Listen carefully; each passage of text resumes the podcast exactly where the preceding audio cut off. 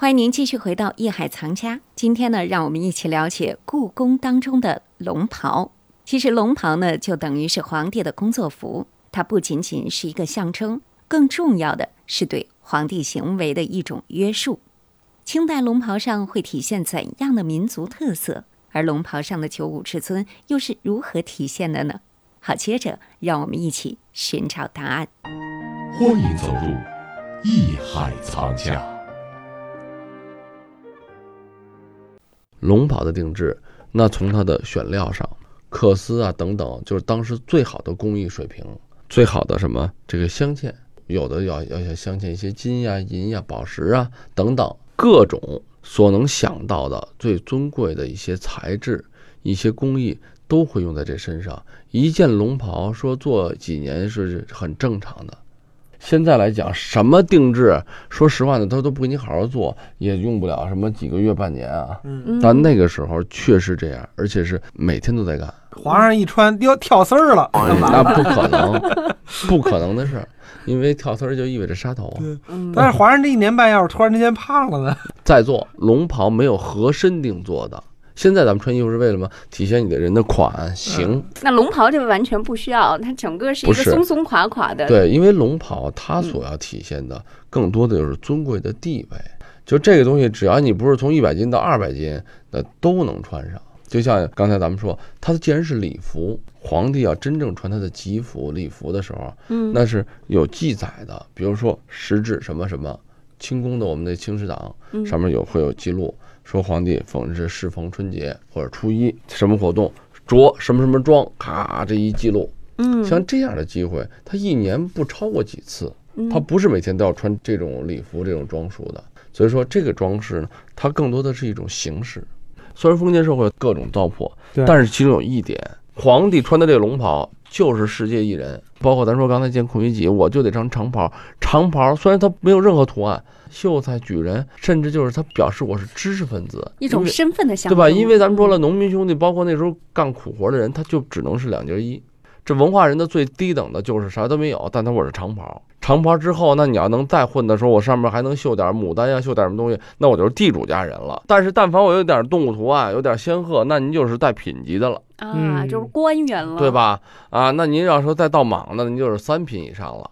中国这种民族，我不管是现在我是唐装，现在咱们有这个意识，还是汉服，还是清代哪怕长袍马褂，总之应该有一个共同的民族的概念，就是我们有一种仪式，有一种形式，来保持我们民族华夏儿女、华夏子孙的这么一种情节、一种仪式。就中国所谓上礼，为什么咱们老说推崇孔子呀？现在经过研究啊，孔子就不是汉族人。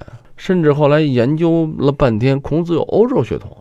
还真是这样，对，你看，包括他长得那样，而且我们的最著名的这个唐朝，就是唐朝就是一个多民族大家庭，相当于现在的美国，哎，对，一个移民国家，而且这个没有几个是中原人的样。李家就有中亚血统嘛，对啊，你看李世民的那个画像，那个胡子就是弯的那种胡子，对对对，就像有点像鲤鱼的那种胡子哈，有中亚血统的，对，所以我们历来就是一个多民族的大家庭的融合，对，所以咱们所恢复的这个礼制啊、礼仪，并。并不是说简单的我某一个民族谁特有的礼制，而是这个整个中华民族。哎，包括清代皇上这个龙袍，它其实是汉族龙袍的一个延续。嗯，对。但是它又有清代的这种草原民族的特点。对，它有马蹄袖、披风，哎，披肩啊。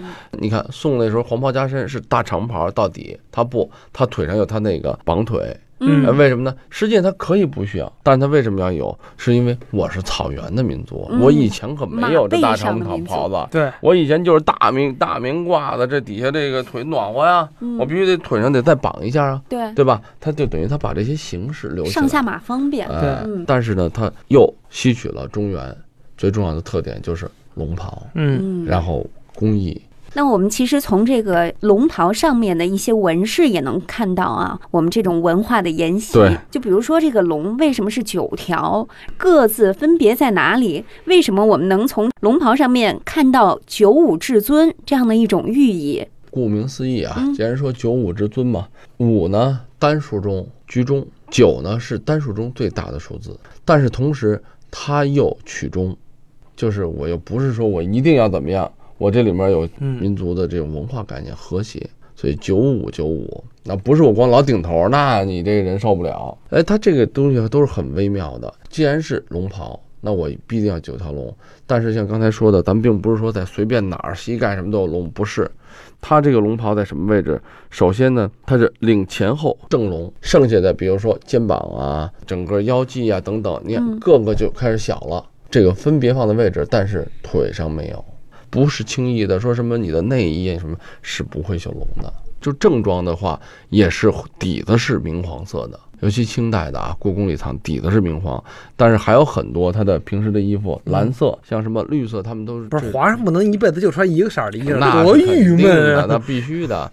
像包括你说雍正，他是就偏黑，有他就还喜欢黑色底子的。实际上龙袍啊，有它具体的概念，就是衣服的这些形制。当然还有一个就是它的意象的概念，也就是皇帝他穿的，皇帝穿的一件内衣，对于皇帝外的人都是龙袍。但是，反正是他穿的，你不能随便穿。但是现在可以啊！某著名女星在这个戛纳电影红毯上就曾经穿过龙袍啊。你说的是范冰冰吗？那新闻正好我看了，什么什么设计师哈给设计的，这就取材于中国的一种传统概念。因为中国的这种文化呀，以前的形式感太强，固定感太强。你看，没有人拿中国的龙，拿中国的这种什么宫廷的东西去做这种创意。为什么？因为它给咱们大家带来的威严呀，这种尊贵呀，这种概念太强化了。龙的形制，首先什么是龙？爪子它得是鹰爪，身子它得是鱼鳞身，它得是牛头啊，它得是鹿角啊，那这都是很标准的一些形式，你必须都得符合的，而且比例关系在这个制作工艺都是完全有规格的。现在咱们说龙画家，我看有些画家朋友取名万龙朝宗。然后我一看一堆乱线条，什么也看不见，他就把曲线就当这就龙，那你你怎么说？龙袍另外还有好些个东西呢，它不光是龙，哎，上面有鹤呀，有很多瑞兽啊，有什么什么蝙蝠啊、蝠啊，海水江崖，海水江崖下边永远是这个大海浪啊，对，旁边是有灵芝草。清朝皇帝的龙袍绣有九条金龙。位置分别为前胸和后背分别有一条正金龙，下面前后分别有两条行金龙，肩部左右两侧分别有一条金龙，右面内襟里边还有一条行金龙。每件龙袍从正面或背面单独看时，所看见的都是五条龙，恰好与九五之数相吻合。龙袍下摆斜向排列着许多弯曲的线条，名为水角。水角之上有许多翻滚的水浪，水浪上面立有山石宝物，俗称海水江崖。它除了表示绵延不断的吉祥含义之外，还有一统山河和万世升平的寓意。清代皇帝服饰有朝服、吉服、常服、行服之分。穿龙袍时必须戴吉服冠，束吉服带及挂朝珠。龙袍以明黄色为主，圆领，右大襟，马蹄袖，有扣半。龙袍的做工有刺绣、缂丝之分，其中缂丝工艺相对复杂，工艺上称为连襟断尾。这种缂丝工艺在中国流传已久，宋代时多用于其他装饰之上。到清代多用于服饰，后因缂丝工艺消耗工时过长，所以多用于龙袍之上。这里是艺海藏家。皇帝的龙袍有很多种，首先是礼服，也叫衮服，是在诸如登基、大寿、冬至等这些重大的场合穿的。次一等的。是吉服，是在吉庆的日子穿的；再有呢，就是行服；最后是宴服。所谓宴服，就是平时不见人的时候穿的。这种便服跟我们百姓穿的衣服就比较接近了。那么，皇帝的龙袍究竟是如何做成的呢？稍后回来，让我们一起了解。这里是一海藏家，我是永峰，咱们待会儿见。